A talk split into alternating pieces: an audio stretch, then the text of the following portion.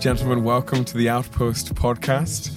Uh, it's just ticked over three p.m., so the sun is beginning to get a little bit lower. There's a nice cool breeze roaming through the space, and uh, and you know, now that everything's up and running, I notice you know a lovely, um, calm but also lively vibe that's in the area. I'm delighted to sit down for a little conversation um, over uh, over an afternoon breeze. Uh, my name is Red Rainey here on behalf of Outpost Podcast, and I'm joined by I'm Marcus Colombano. I'm with Pineapple. We're a creative studio based in San Francisco. And together we're creating the Outpost Podcast twenty eighteen from Camp Navarro.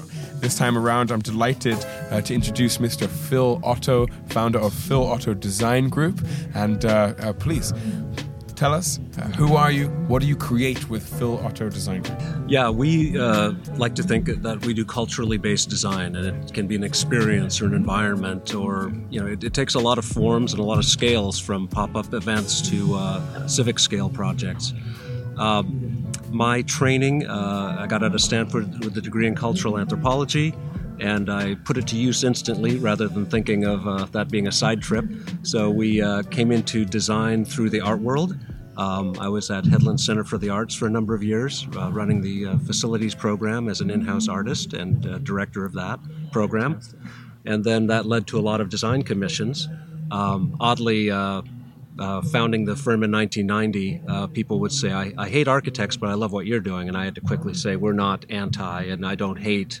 Uh, we, we just have our, our point of view, and we're just focusing on that, which had to do a lot with listening to an audience, uh, teaming with our clients to establish brand goals, and then thinking of uh, what's the inventory of that lifestyle and base the design in that rather than uh, an abstract agenda or, or uh, a business agenda per se. Although we do have a, a nice track record of, um, you know, spending money wisely to to get a good return. Mm. Um, I think that's just uh, a byproduct of being good listeners. Right on. It sounds like you have an extremely unique approach. Um, where can I, uh, you know, where where might I be able to root or, or see some of your work? Uh, the first, uh, well, actually, a lot of our early work was in San Francisco. When I got out of Stanford, I located there, worked with friends at uh, M A C. Uh, they're still very active in San Francisco. Uh, Ben and Chris Hospital were great mentors as I was getting to learn about retail. I also uh, worked at Comme des Garçons briefly uh, to pay the rent, and it Fantastic was my job to sport. stand around in suits, and Danny Glover was my client, uh, famous New York sculptor Joel Shapiro. It's a very wow. personal process, wow. and I learned a lot about retail. Um And that also, was an amazing space. Yeah. Oh, yeah. Yeah. I was at an amazing space uh, uh, that was kind of below street level. At street level, all you saw was this gray wall through the glass, and you had to go downstairs and, and take that f- leap of faith to go down there and, and then be surprised and delighted by the offering. And this was in New York? Uh, it was in San Francisco, oh, Union yeah. Square. Oh, yeah. Yeah. Me. Maiden Lane. Yeah. This funny little alley that had just great little shops. So. Fantastic. Yeah. Fantastic. And now, uh, you know, anytime that Marcus is excited to meet and talk uh, deeper with somebody, I, you know, by um, by proxy, I'm also excited. I can't wait to see and hear sort of where you guys take the conversation. Marcus, I'm certain that you have some burning questions and, and, you know, inquisitiveness about sort of like the path and approach here. I think that, you know, for us, I think it would be really interesting to, to understand a little bit more about the process. Um, I think that Uh, from a brand perspective, mm-hmm. it's all about understanding what motivates the customer, mm-hmm. what they're asking for, what they need, mm-hmm. and then connecting that with a company's purpose, right. the why they exist. And so, you know, as you think about kind of experiential um, uh, design, um, how do you go about? What is your process for kind of unearthing that? that purpose and starting to form it into something? That's a great question. I always say whether it's explicit or just uh, an intuitive part of our process, we always start with an audience study. And um, I know um, we interface with agencies a lot, and we receive a lot, a lot of big data information from clients who have access to a very statistical view of audience. And we try to temper that with um, very personal case studies and interviews to get at, um, you know, um, what really motivates people. I think many times with uh, a statistical view, you you can see what people have been doing, and you can definitely see the pattern of, of what, what is working right now. But to make some of the leaps that we hope to achieve for our clients, we want to think, um, you know, what's more of the dynamic that led to those results, and talking to people on a more individual scale um, that you identify as, as the aspirational audience, perhaps, um, you can get at those leaps a little better. Yeah, I think that if you go by the statistical model, mm-hmm. um, what you only can do is determine what you want to accomplish based on what's happened in the past. Um, yeah. If you want to determine how people engage with new experiences, mm-hmm. um, you can then help them understand things that they haven't experienced before or haven't been presented before. Can you speak a little bit? Yeah, I, I enjoy that moment very much, uh, where the client is saying, here's our budget and here's what we want to accomplish. And then you're thinking, well, let's let's wonder where we spend that money, uh, how we spend that money, and let's make the priority the things people care about. Um, early on, uh, I met with New Era hats. In, you know, we had a big hip-hop overlap with a lot of our sneaker and, and indie projects that led to a lot of things in that category. And New Era wanted to um, really excite um, the hip-hop crowd, and we did a, a gospel accordion bus that had kind of a V I P lounge with gaming stations and full bar in the back. In the front, uh, J B L was a sponsor, and we had turntables. Awesome. Uh, with with a hat by Nigo and and uh, Jacob the Jeweler, with a million dollars in gems, you know, in the hat. Um, but then every every uh, hat uh, style that was available, there were three hundred we had to represent. We did like a, a record shop. They were just uh, you know record album covers that that showed all the hats. You could say what you wanted, and they would just bring it to you. So that that was something that should have been in their thinking initially. A, a shop in Soho. We were like, no, it should go to. Uh, awards events. It should, you know, went to B E T. I met De La Soul in the back of the bus with my daughter, who was then four. Um, Fantastic. And I'm like, that's, see, that was more exciting to me than some flagship in Soho. And, but they had a bifurcated audience. They also said they were very aware of the father and son at the baseball games and that whole thing. And so we did a, a you know, a tractor trailer with a Jumbotron on the roof that went to uh, parking lots at, at stadiums. And so we, we took the budget and really just spent it in two completely different ways, because their audience was not just one thing. So Soho would have done some of that, but not not the way this did. I think that one of the things that you're talking about, I mean, there's this idea of retail, there's this idea of online retail, um, and how you can actually communicate a brand story, but you can't really engage with people on a personal level. And then you bring up this idea of the fixed pop-up in a specific shopping location, mm-hmm. which reaches another audience. Right. But this idea of reaching the audience where it is, mm-hmm. and how it consumes, I think is really important. Can you talk about this customized, more getting at the root of what people are asking for, where they are, what's important to them? Yeah, we um, work on different scales. So if it's a retail brand, we're uh, rebranding and relaunching B C B G right now. And that was kind of a surprise when I got the call. I, I was aware of the brand, but hadn't really followed it. Um, but they, they, you know, the new owners were like, you know, feel free to play with everything. And they've been very supportive of just listening to uh, the audience we identified. Why do people still care about the brand? And uh, going right there and saying, let's let's do a space that's exciting to the people who have been loyal to this. Um, at the same time, we're working with developers on on civic scale projects where we're talking to community and representing um, the developer in, in sort of the negotiation to get city approvals. And this is something I'd never really delved, you know, had, had the desire to delve into perhaps, but I, I feel like that's a real social change moment. If we're going to uh, have better communities, uh, that's that's who's building them. And why not why not just get in there and identify developers who have a, a taste uh, to do good in the world, along with, you know, making money and, and doing all those things too. So we, we've been really enjoying that, and, and uh, had a great result in uh, talking to communities and helping the uh, the architect of record, uh, the client, uh, in all their communications to really, you know, speak intelligently in a way that, that is meaningful to the community they're going into.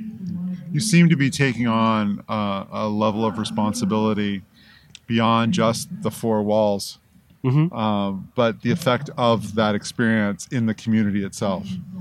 Yeah, yeah, because I, I don't think you get to watch the news and complain unless you're willing to do something about it. And obviously, we all need to vote. You know, that's that's we're all aware of that. But but beyond that, what can you do? And I um, I also live in Topanga Canyon, and usually I just live someplace, and and I, I'm like, oh, I wish it was better, mm-hmm. but I know how it could be better, and so I've you know gone ahead and become a member of the Chamber of Commerce. I'm working with some friends who are trying to uh, acquire property that's turning over and think, what should the town center be, given that um, it's a very dynamic community? I mean, it's uh, the eco-chic elite, if you will.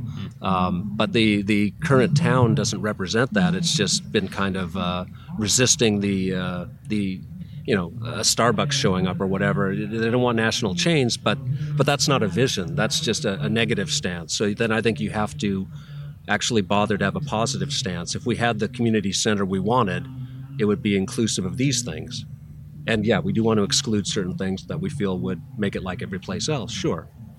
So you're doing that on a personal level. Personal level, uh, yeah. Seemed- some friends challenged me. They're like, Phil, you can't You can't say you care about this unless you're in there doing it. Why don't you start nice. where you live? That's good friends. Yeah. But you seem to be you seem to be taking that onto a professional level oh, yeah, yeah. as well. I mean, you told me about your interactions recently mm-hmm. at the city level, mm-hmm. major city level, yeah. um, with one of your new projects. Can you talk about that?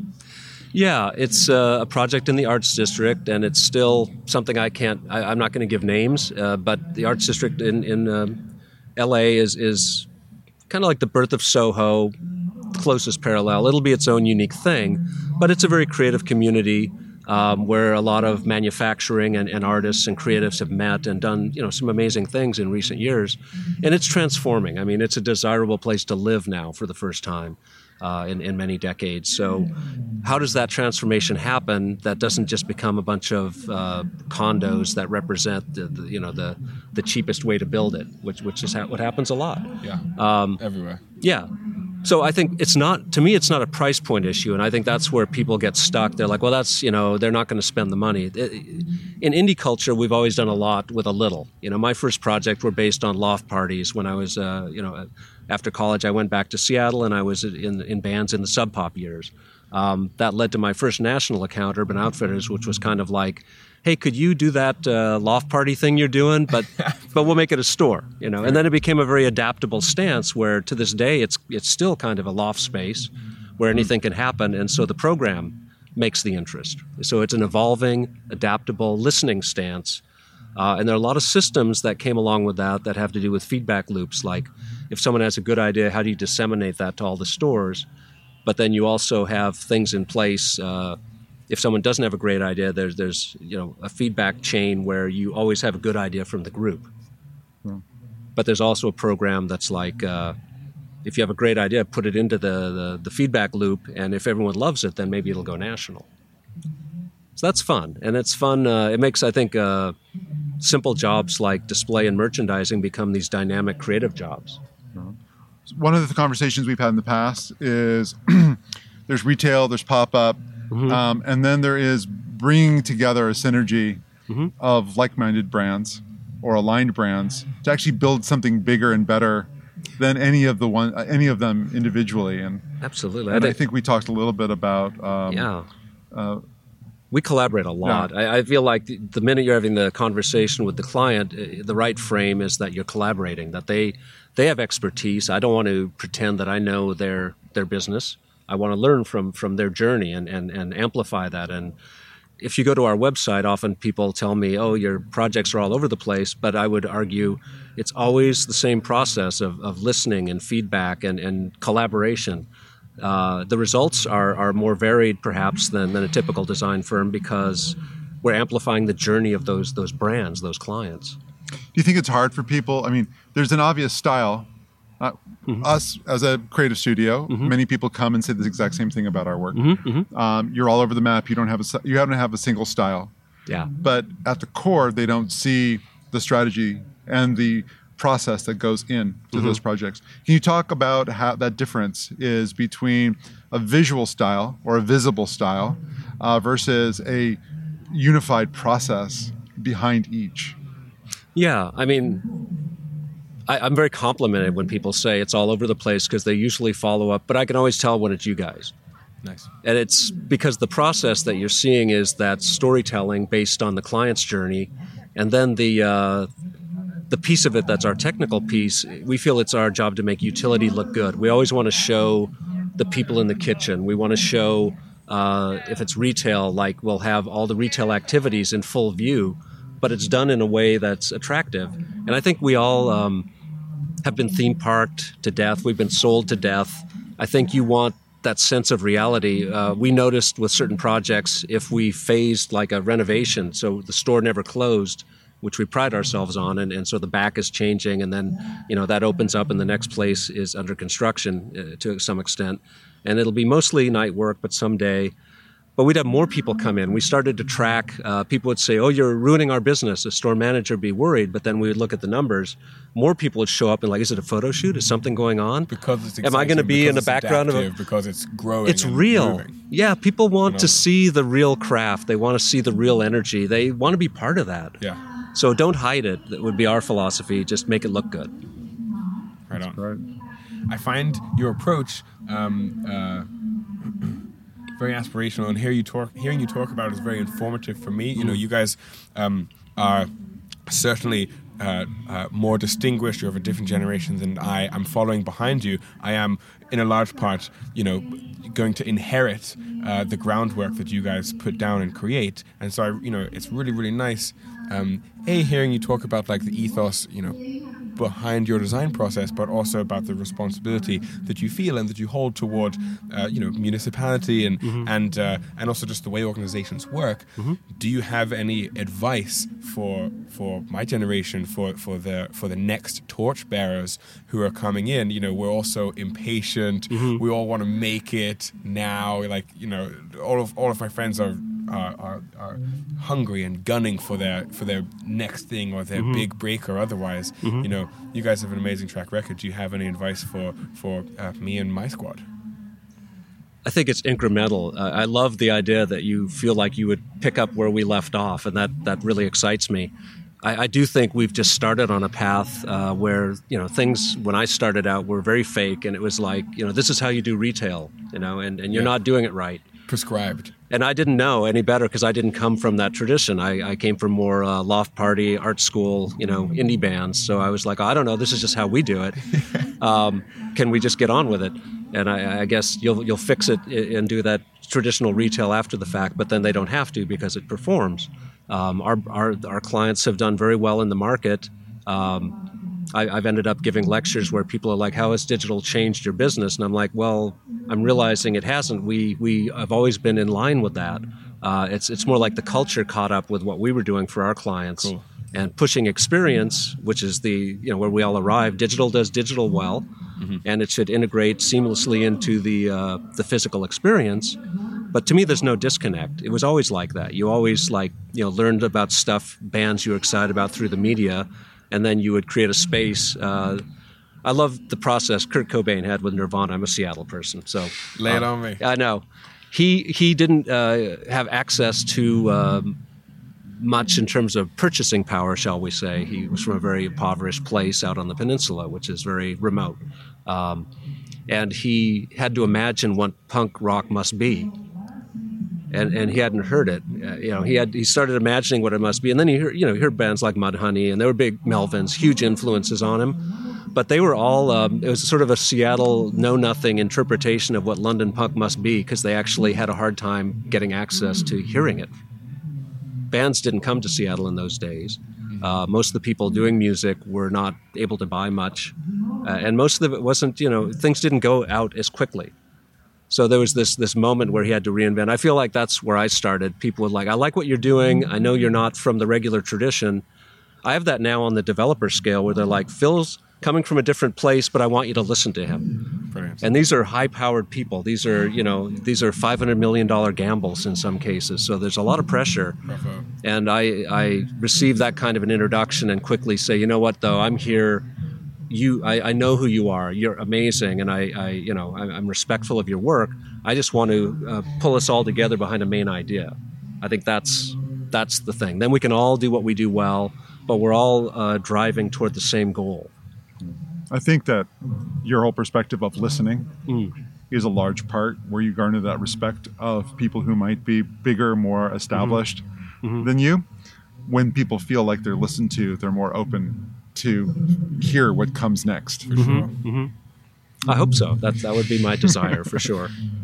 Yeah. I think that, you know, from our perspective, you know, as we work through brands and we've gone through the dot com and the second round and the mm. third round, what I've found is that as things become more digital, as things become more remote, as things become more uh, vicarious, uh, there is a, a, a deep-seated hunger for the real and the connected. Mm-hmm. And so retailers, brands are trying to connect themselves in the real world more and more. There's a reason why Outpost exists. It's mm-hmm. about connecting people and having them interact in the real world in a real com- uh, conversation. Um, and then on the retail side, mm-hmm. this idea of pop-up is more than just pop-up. It's about creating connection and experience.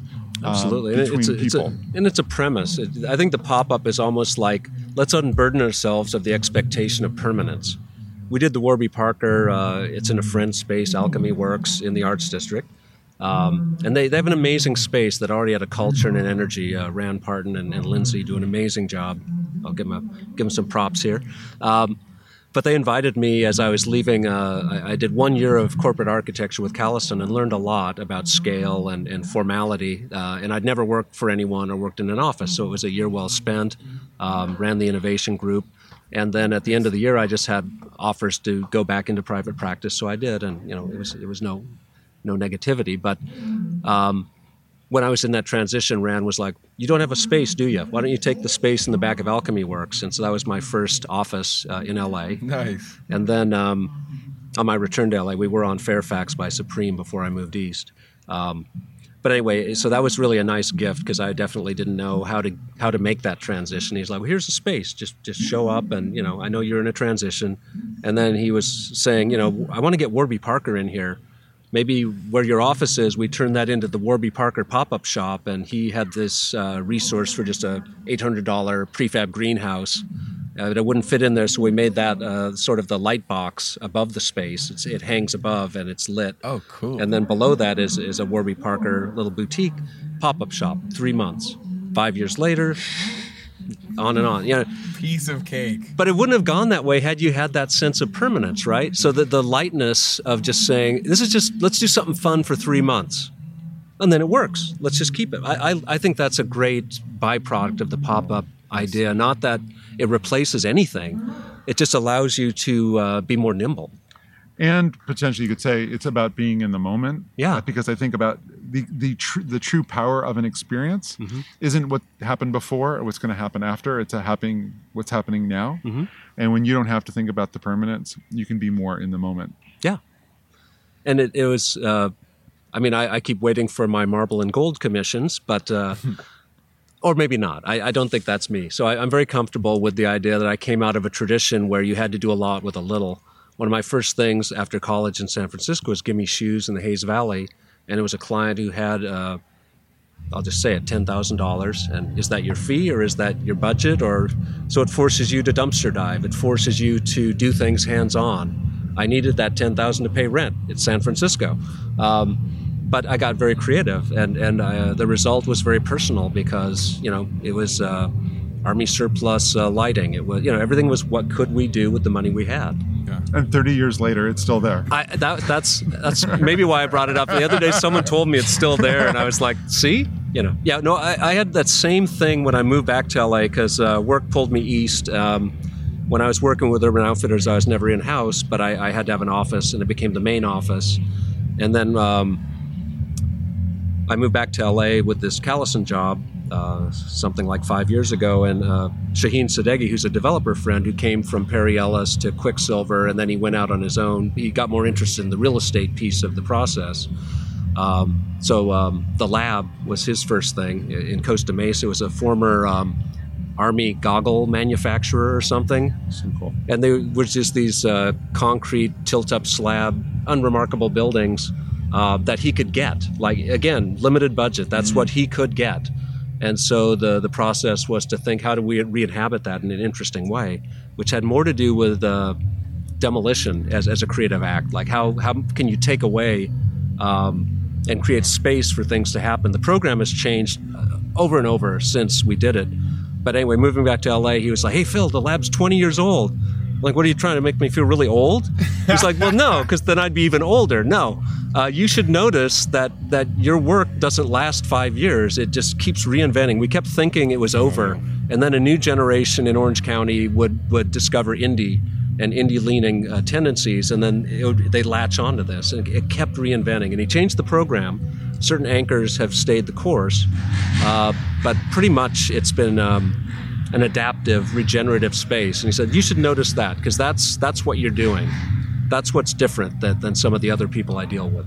Nice, very nice. Mm-hmm. And so, with that in mind, you know, we're here, we're at Outpost, we're at this wonderful convergence of, you know, creators, of of creative minds, of people who are out there sort of making a difference and, and, and you know, creating as much positive change as possible whilst enabling people to get outdoors, you know, and do so in a wholesome manner, in a wholesome environment that is really enriching. Um, what I would love to to know, if I if I can close with a question, is, mm-hmm. is um, you know, what are you, you, you're obviously so deeply entrenched in in, in the game, right? And, mm-hmm. and and you've come at it from so many different angles and, and, and are so versatile in that way. Um, what are you most excited about in your creative space? You know, what do you see coming? Because obviously there's all this ebb and this flow, and as we mentioned, there's the dot-coms, there's round two, there's round three, there's there's all this change. Some stuff stays consistent. Mm-hmm. What excites you about the future of your space? That I don't know. I love that. Nice. And I, uh, I've had, you know, people challenge. I'm not as uh, financially successful as, as if I had gone on a law firm path. My family's very medical. You know, they're doctors in the family, and they're like, do you regret your choice? I'm like, no, this, because for me, I embarked on a journey, and I like the journey, and I just don't ever want it to end. So not knowing allows me to just keep going. And Uh, I was working with R E I on, on doing sort of their brand guidelines to change the way they use the stores, and we've had some wonderful projects with them. There's um, actually a forty thousand square foot R E I I can talk about now. Uh, we did the design concept for a Chicago location that'll be on the river. Wow. Um, there'll be a barge uh, that's a floating garden. Uh, wow. You can you can buy a kayak and take it downtown to a boathouse in Chinatown that they maintain. Come on! And so you could do all of Chicago by kayak. After, you know, so this this project, and we turned our back on the street, which was gutsy for them. But I kept saying, you know, your your your challenge is opt outside. Let's face the river. Let's have people park and then come around this easement, this parkscape on the side. Amazing. You come into a two-story cut in what had been a parking garage, and we kept it like a parking garage and just put things in there. There's an A-frame like you'd see as a lake house in Lake Michigan up on the second floor.